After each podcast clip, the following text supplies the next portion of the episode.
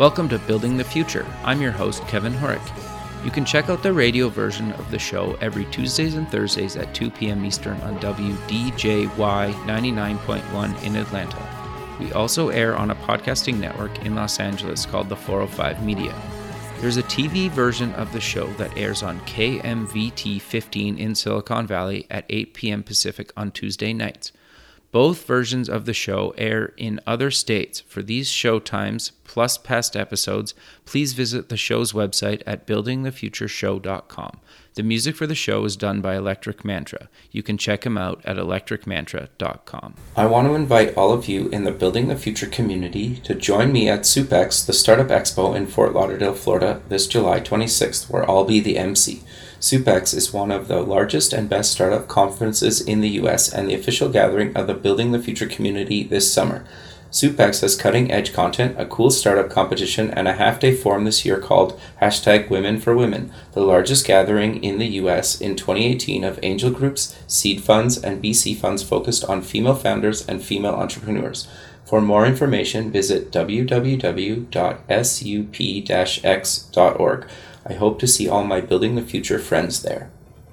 Welcome back to the show. Today we have Hayley Sudbury. She's the founder and CEO at Workin. Hayley, welcome to the show. Hi, Kevin. Yeah, I'm excited to have you on the show. I, I think what you guys are doing at Workin is actually really interesting, and, and I'm kind of selfishly interested in it myself. But maybe before we get into all that fun stuff, let's get to know you a little bit better and start off with where you grew up. Sure. Well, I grew up in uh, North Queensland in Okay. Australia Okay. near a region called the Whitsundays, which is full of fantastic uh, islands and is also connected to the Great Barrier Reef. Hmm. Very cool. I, I haven't been to Australia, but it's definitely on my list of places I, I need to visit in my lifetime. So walk me through kind of your your your background kind of what did you kind of take and, and walk me through how you kind of got into you know you went to university what did you take there and, and why did you decide to take it Sure. Well, I mean, I guess while I was at school, I was sort of uh, throwing up whether I should be an architect or a professional musician. okay And uh, as it turned out, I ended up getting a scholarship to one of Australia's uh, top universities. It's called Bond University um, Okay. on the Gold Coast, where I decided to do a business degree. I mean, I grew up in a very entrepreneurial family, so that also felt like a, a pretty good fit for uh, how I knew the world and saw the world, and uh, business was very much part of that. So, business was my focus at university. I started a small consulting company while I was still at Bond essentially that was to really fund European travels because it's about as if you've met a few Australians, you know, we do love travel and we do love getting out in the world. So that was really to fund uh, my first international adventure and, and traveling through Europe, which uh, achieved that goal.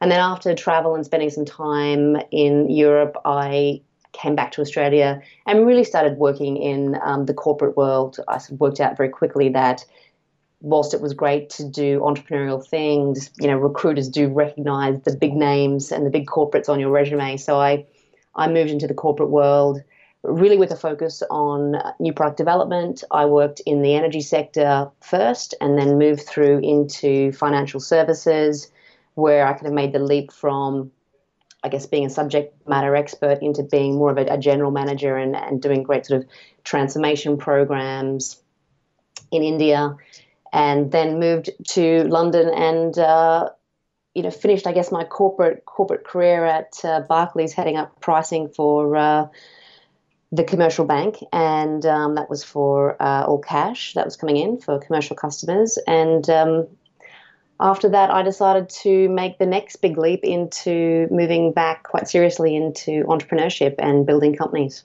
Sure. So, just to, before we kind of get into that, what made you actually decide to move to London? Well, I was at a sort of interesting point in my career where I guess I could have either focused on a, a career in Asia because that was a you know it's close to Australia, Sure. huge amounts of growth uh, is there and really exciting opportunities, and I was already doing some work there as well. To London, so I was at a really interesting point in my career.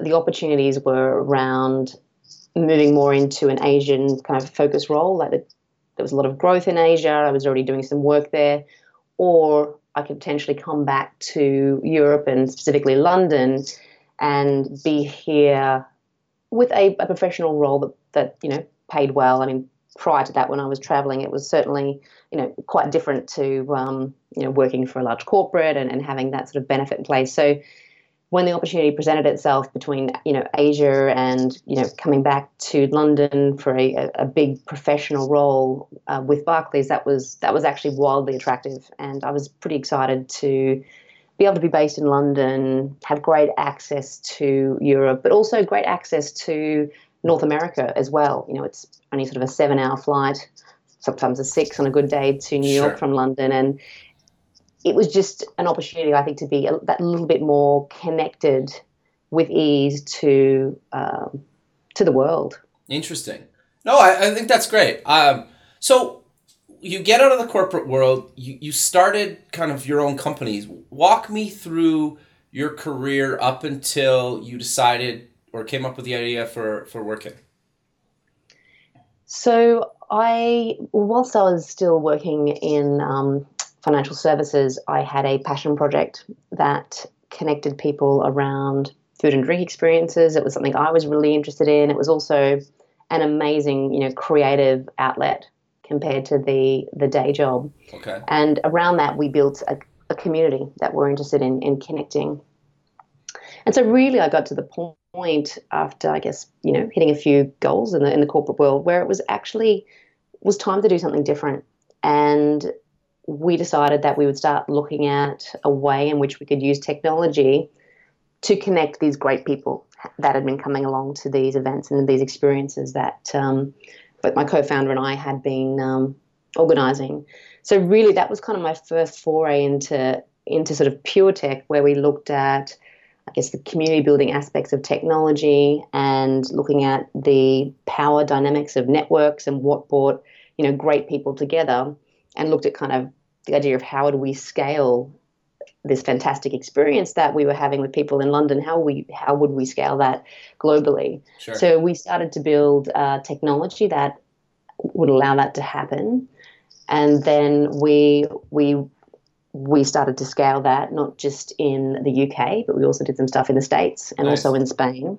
Very cool. And that was, you know, a fantastic experience where really I spent a couple of years, you know, flying around the world, meeting extraordinary people and I guess the attention there was really this idea around you know when you bring great people together then then great things happen and and that's something that I've you know continued to carry with me you know through everything we've done. Sure. No, I, I think that's really great. I am curious though. You mentioned you have a co-founder. How did you meet your co-founder? Um, so we met. Um, Angela is also Angela Newell is my co-founder who's our chief product officer here at work, and we met uh, about nine, probably nine years ago. Okay. Probably, actually, it's probably almost ten now. I think about it. Time has been flying.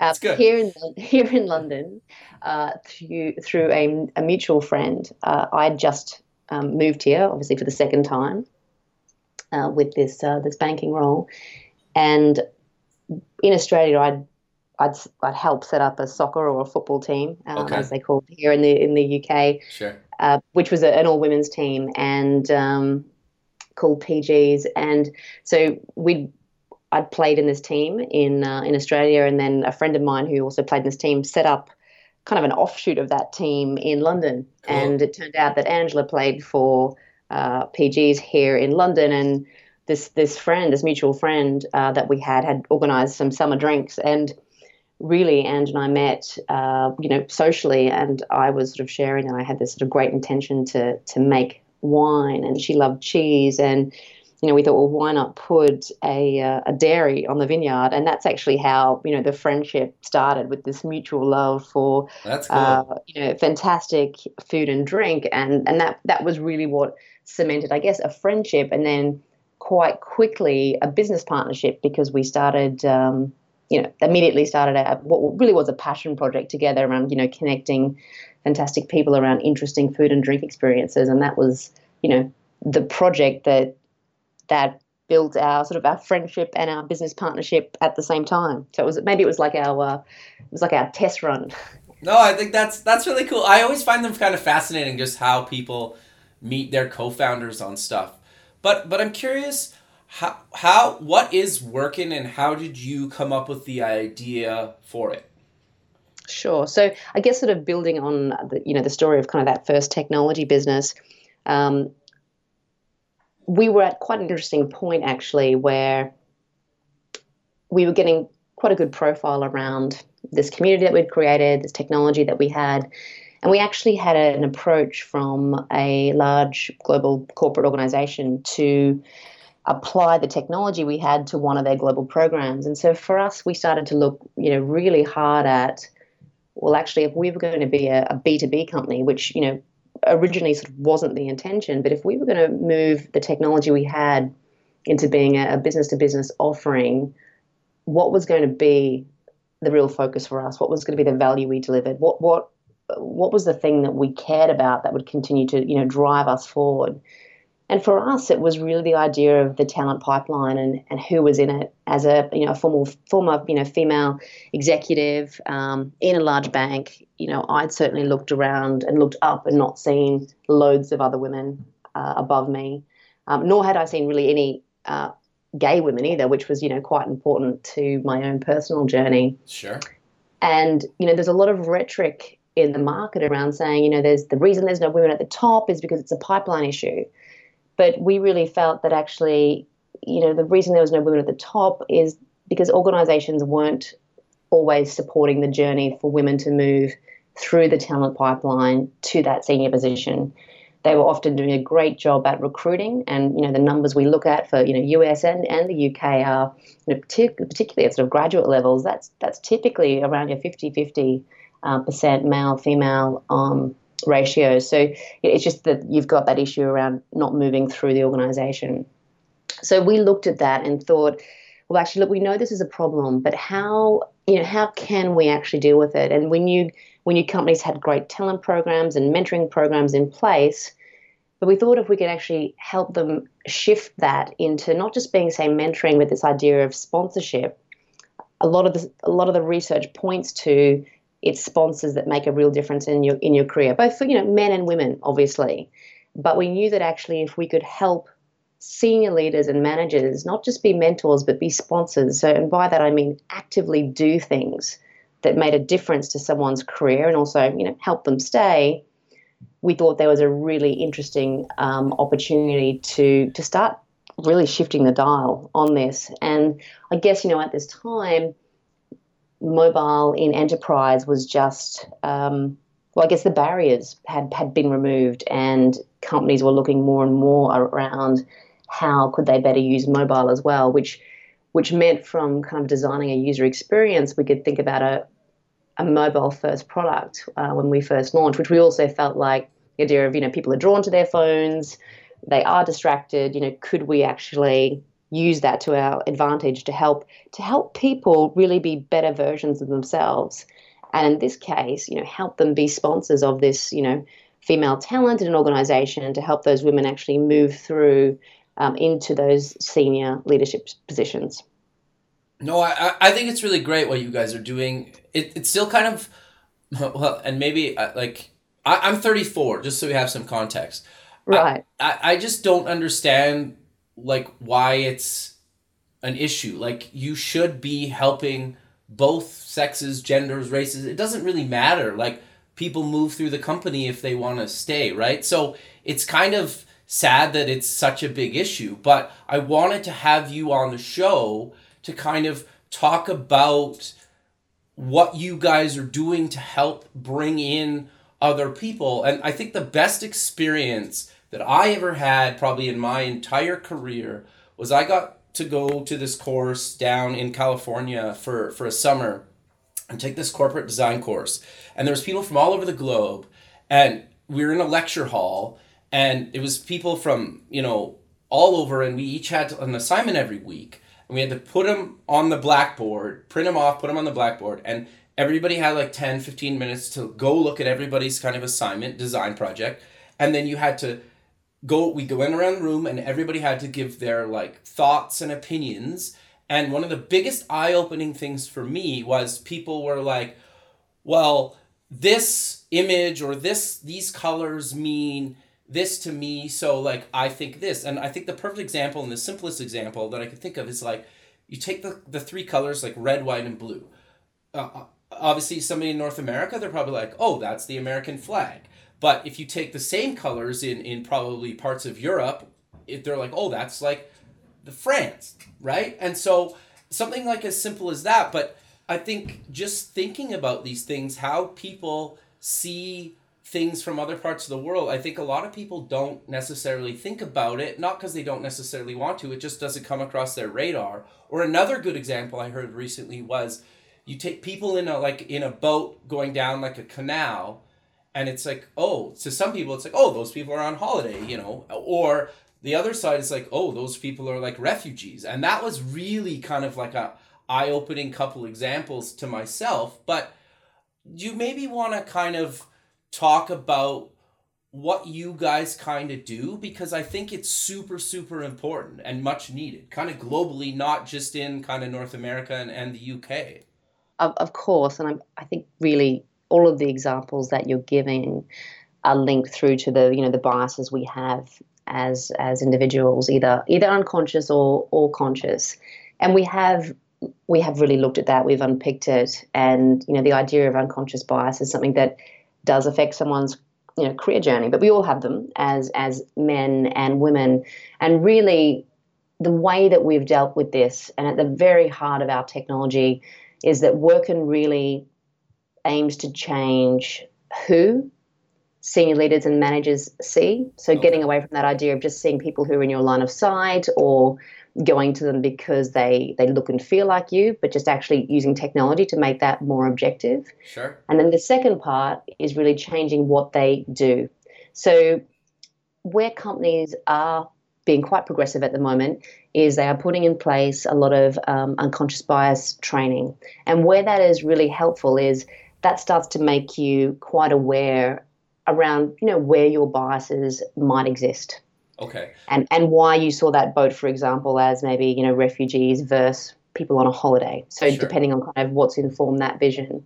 So really, what we're looking at doing is is addressing that in a slightly different way. So whilst you might be aware of what those biases are, unless you actually do something differently, your relationship to that that person who you might have the bias around doesn't actually change.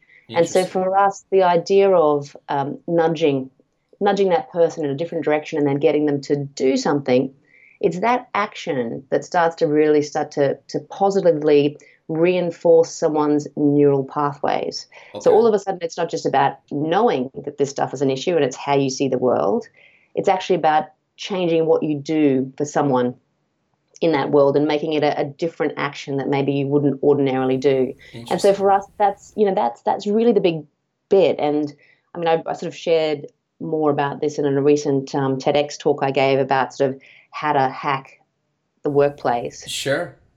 Because for me, there's some, you know, there's some very simple wins to be had, and if we do get people to do things differently rather than just learn about it or hear about it, we do start to make radical progress around what is actually happening culturally in an organization. And I mean, I think this is not just good for women, it's good for men as well. It's also good for all diverse groups by changing people's relationship with their biases and and you know the individuals who those biases may exist around so action for us is really everything sure no I, do you want to share some of those things from that ted talk or should they just go watch the ted talk Oh, I think I mean it's a, it's a little bit visual as well, and there's oh, okay. kind of a small okay. demo. So I think it's definitely uh, something that is you know easy to watch and it's it's only 10 minutes so okay. um, it's definitely something you can do with a beer or glass of wine in hand and hopefully find sure. it relatively entertaining so i, I want to kind of get back into something you mentioned a few minutes ago but like so even just use me as an example like how do you maybe work with somebody like me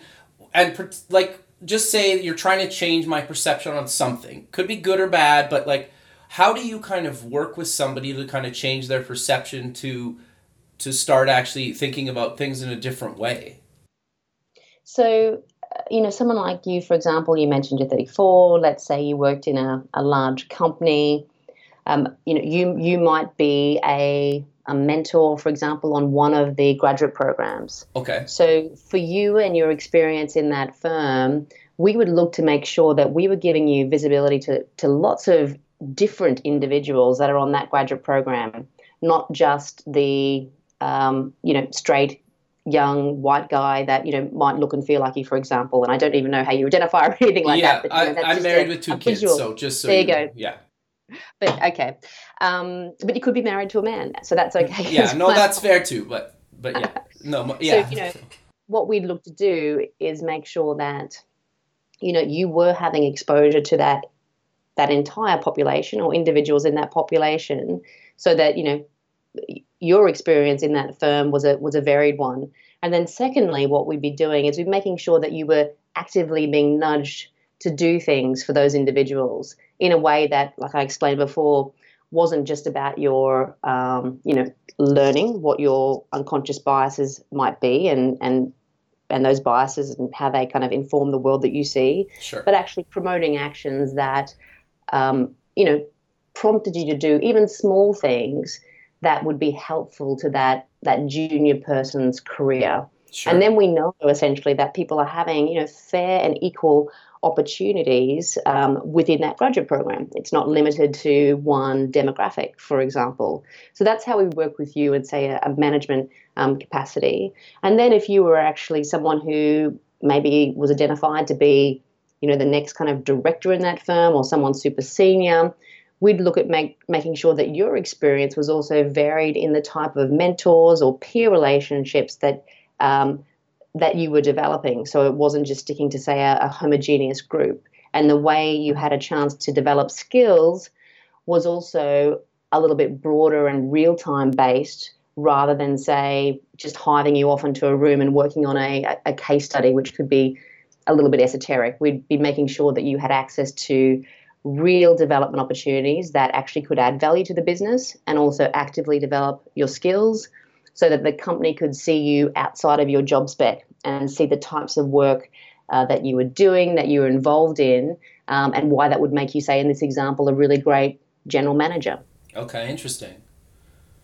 No, I I think that's great. Like the the thing that I find kind of really interesting about kind of where we are right now is especially if you're doing an internet startup. I, I get if you're doing kind of a, a brick and mortar business that people come to every day, like a cafe or something that's down the road in a certain neighborhood, then this what I'm about to say doesn't really apply. But if especially if you're building kind of a, a internet business, like you might launch your product in North America or Europe or, or some other part of the world, but it might take off in a completely other part of the world that maybe you don't know really anything about or you've never been or both but and just kind of understanding why those people like your product or service and like why it kind of resonates with them i think only makes your product better and you could potentially carve off some services or other features for that part of the world or maybe you need to just focus on that part of the world or maybe you need to do something different to make sure that you take off in other parts of the world. And so I think just understanding where other people come from doesn't really matter, you know, gender or race or anything like that. Just understanding kind of other people's heritage and backgrounds, I think can only make your product and service better and also appeal to more people. Have have you kind of found that? Look, I have, and I mean, you know, we're in essentially scale up mode as a business. So I'm having a lot of different conversations with a lot of uh, different individuals based in different countries every day. And um, it's, I mean, it is quite fascinating from a cultural perspective, even the way the product works right now, which parts of the product people respond to better than, than others, depending on, um, I guess, the cultural lens that they have, and also just thinking about, you know, in some countries, um, you know, you, you have to have a presence there to be, I guess, taken seriously as kind of a, a tool of, of cultural change. Oh, so, you know, we're, we're, we're actively looking at that all the time. Um, the way we're looking at even, you know, re- reward metrics um, differs based on um, countries at the moment as well. And um, also age by chance? Age, yeah. I mean, age, age has been interesting. However, we haven't really seen a massive impact around that. Okay, the way we, we, and then that's really predominant because you know the way we designed uh, what has been our kind of our first product in market uh, post you know all of our beta all of that was designed around the idea of if you can use a smartphone even to send a text we were confident that you know the product would work for somebody who maybe wasn't you know technically advanced or, or an early adopter but if they could use their iphone to send a text we were pretty confident that the technology uh, could work and and cut across age groups and so I guess that hypothesis has really been confirmed, and we, we haven't found an issue with that. I mean, we, we have a lot of new stuff that is in development at the moment, um, which will be interesting to see.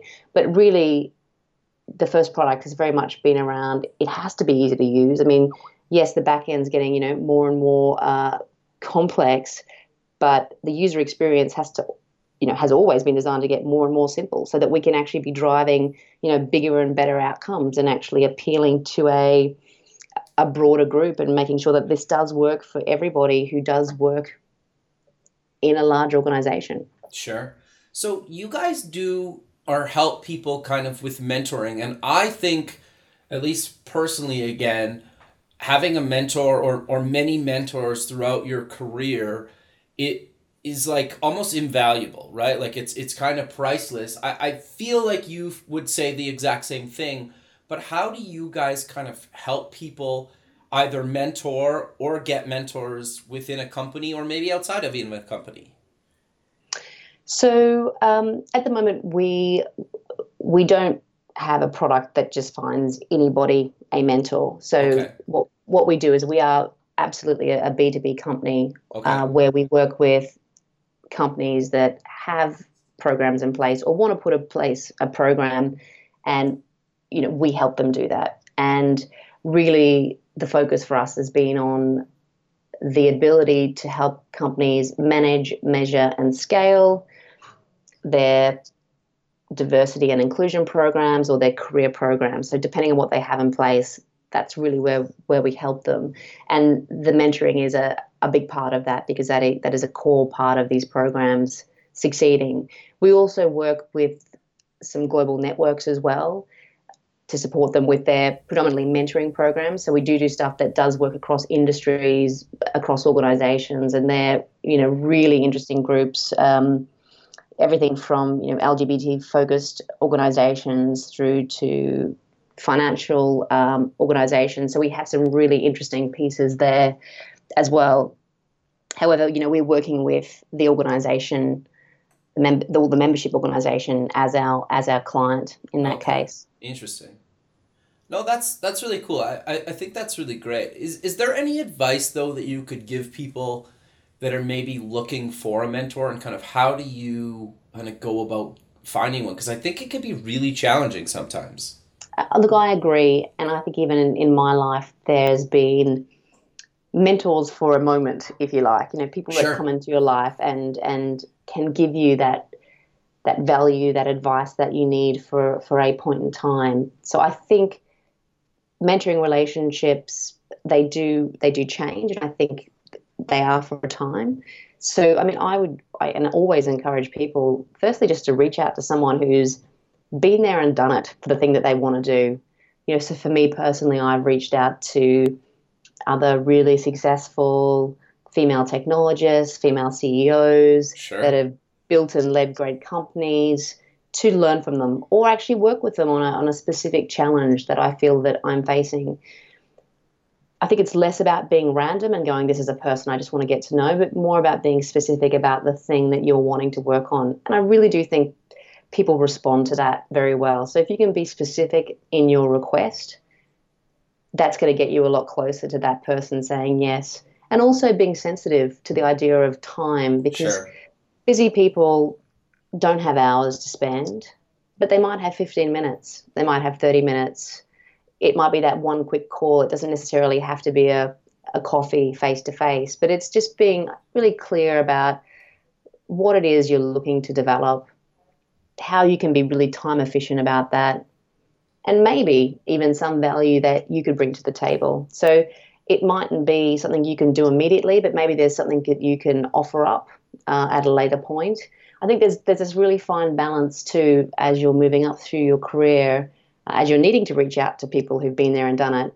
Just finding that balance around not asking a lot from the same people all the time either. That thinking how you spread those requests in a way that's sensitive to time and uh, and and you know, I guess time and availability essentially. So it's just being smart about that because that's going to work better for you um, as well. You're going to get what you need. It's not going to be random and and you know like a blind date if you like, hoping sure. that you know there's some value to, to be had. You're you're going in with a clear idea around what what it is that you need, um, you know, from that meeting or, or from that person you're reaching out to.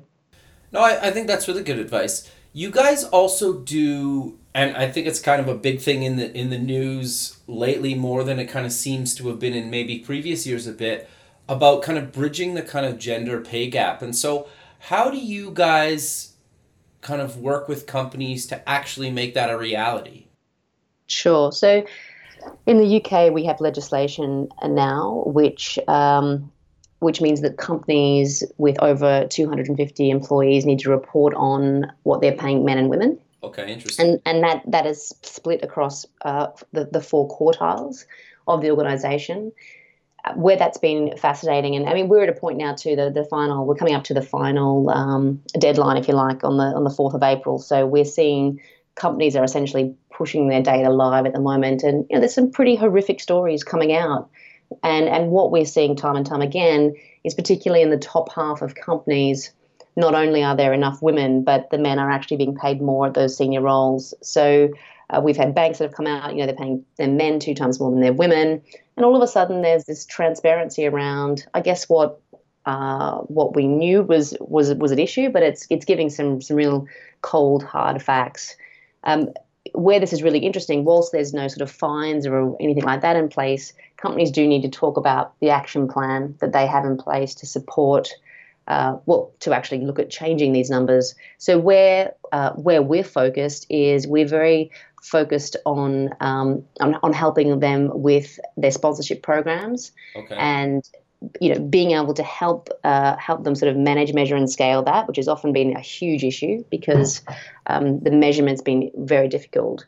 But essentially, if we can help their their leaders and their management be better sponsors of women, we know that they're going to be able to retain them and move them up through the organization, which is like a, a key uh, feature of the product. So it's really around uh, the sponsorship tool that we're working directly with companies on and by putting something like this in place, they can actively start to support and also measure what is happening with those say those mid-level uh, management women and how are they supporting their journey to get them through to the senior levels of the organization. And look in saying that too they still will need to recruit more num- uh, more women um, at the top as well and, and recruitment is is is really important. However we need to make sure we're helping these companies hold on to those great hires too, and that they are staying and they're they're progressing uh, to the uh, the top levels of the organisation. And that's for us. That's really the focus.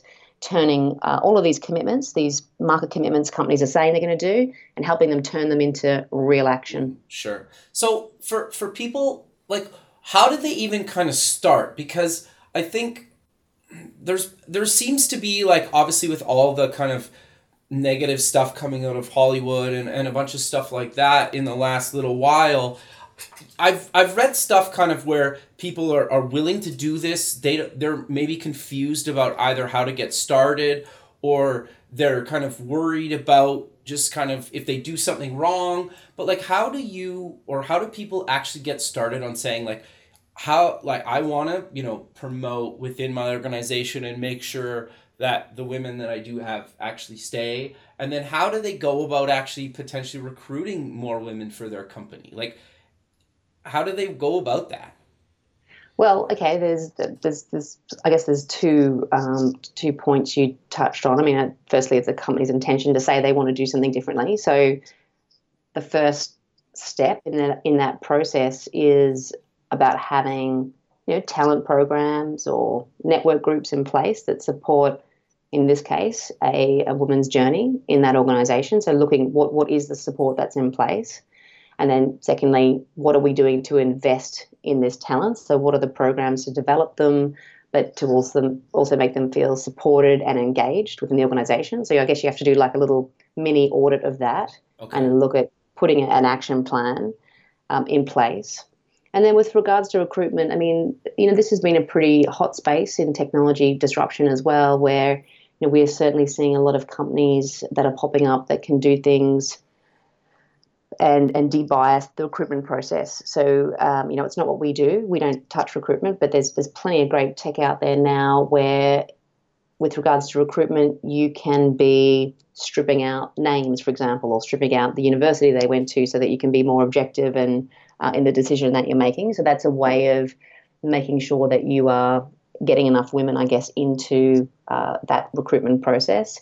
You can also push pretty hard on your um, either your internal recruiter or your headhunters or external recruitment group and and be asking them for lists that are, are 50-50 um, men and women and you know it's it's funny like people do tend to be quite motivated by a bonus or what you're paying them so if there's obviously a financial reward linked through to that that list and that quality of list that you're seeing as a, a company from from the recruiter um, you know you'll, you'll start to see I think your 50 50 lists pretty quickly. So there is lots of great female talent out there. And yes, from time to time, the recruitment company may have to work a little bit harder but actually if it's linked to what they're being paid, you might find that you get the result that you need anyway. So it's you know it's actually asking for those things up front. Sure. No, that makes sense. And and I think like finding anybody that's qualified for for probably even any senior role is challenging. Never mind doesn't really matter if they're a man or a woman, right? Like I think it can course, be really yeah. challenging and like you just need to be willing to put in the effort, right? To actually find a really good quality candidate, right? Oh, look, top talents, I mean, it is always hard to find and you have to work a bit harder. I mean, I get emails daily from friends in corporates and startups asking me if I know talented people, and that's everything from developers through to relationship managers. Sure. So, um, and I'm not a recruiter. yeah, yeah fair. I get asked that too. Yeah. You know, and, and that's not about men or women. That is just about hey, we need the top people to work with us, and that is that is always a challenge. No, that makes a lot of sense. So I, I want to get back into kind of like working a little bit. You guys kind of it do kind of some learning and, and development kind of stuff and, and you kind of measure that. How do you guys kind of work with companies to actually prove to them that when they're working with you guys that, you know, you can show what's working and what and what's maybe not working so well? Well, I mean, I guess it's always a little bit harder to explain some of the stuff verbally without things like dashboards um, sure. in, in front of us. So, I mean, what I say to clients is typically, you know, you have you'll have more data on day one of our program than you would have ever have had on any of the, the current programs that you're running, and that's that's really t- true because where we're different is we're not trying to help an organization make sense of existing data to tell a, to tell a story to market.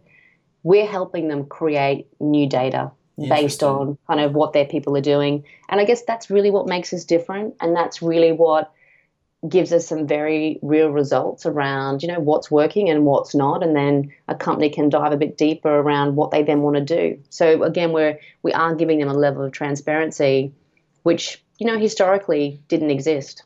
Sure. No, I, I think that makes a lot of sense. And, and you guys also do stuff with onboarding, which I think a lot of companies kind of fail at and don't really give their their new hires you know they basically throw them into the deep end of the pool and hope they swim and not sink right? So yeah. how do you guys kind of work with a company to actually get new employees you know kind of on the right path to actually succeed in their new role well, essentially, it's about, well, it's big about a little bit smarter around what already exists. So, you know, a lot of companies have in place a buddy program or a mentor program to help, uh, you know, new hires kind of find their way through the, the firm. So, we do that with technology. So, we, you know, our technology allows a match to happen as soon as you start and then ensures that uh, with that match, your buddy or your mentor they're actually helping you do the things that you need as a as a new joiner to that firm and you know, sometimes when people get busy, they don't get around to being able to do all that stuff. The technology ensures that, you know, kind of the, the key things do happen and that that new joiner is having a, a great experience. And then obviously the, the company also has some data to understand around, you know, how that how that experience is played out and they can sort of have that extra level of, of feedback. Sure. And and you keep mentioning like dashboards and kind of data and stuff. So do certain members of the organization kind of get to see a whole kind of view of their entire organization or or walk us through kind of like what do I get as say the employer to kind of see how my company is doing with with your with Workin? Well, look, I mean, I don't think we're probably different to any other tech company in the way that you know our our program owner or executive has access to you know the full results of how a, a program is running, and they can see that through you know a web based dashboard. So I don't I don't think that's kind of that's not the radical thing if you if you like. The radical thing is the data that's in okay. that dashboard. And okay. um, but yes, I mean program owners as would be for any program owner of any piece of technology in an enterprise, um, you know, have access to, um, you know, how the program is progressing. Okay, so what kind of stuff is in that dashboard? I know it's kind of hard to explain without seeing, but like how, what types of data can I kind of expect in my dashboard? Um, it really depends to be to be honest. I okay. mean, on the on the program that we're supporting. So, um, if it is, you know, if it's something around, you know, pure ment- pure mentoring, you're able to see, you know, how your mentors are supporting the journey of the people that they're they're mentoring, and that's by seeing sort of the type of things that they're doing and what's happening as a result of that. So it's really a breakdown around those those type of actions and and broader activity um, that's happening between um, between that relationship. Okay, no, that makes sense. But uh, we're coming to the end of the show, so let's maybe close with mentioning where people can get more information about you guys online and any other links you want to mention. Yeah, sure. So um, by all means, we have a website like every other tech company, and it is it's it's Getworkin, so G E T W E R K I N dot com, and you can find anything about our uh, our business there. You can also find us on Twitter uh, with the handle uh, Get Workin. You can find me on Twitter. I can certainly be better at using it, but at Hayley Sudbury. Uh, you can also find my TED talk if you Google TEDx Hayley Sudbury, and uh, that's called How to Hack the Workplace in 10 Minutes. Hopefully, it'll be an interesting 10 minutes for you. Perfect, Hayley. Well, I really appreciate you taking the time in your day to be on the show, and I look forward to keeping in touch with you and have a good rest of your day. All right. Take care, Kevin. thanks. Bye. Thanks for listening. Please visit the show's website at buildingthefutureshow.com. Also, check us out on Facebook at Building the Future Show and follow us on Twitter at Building Show.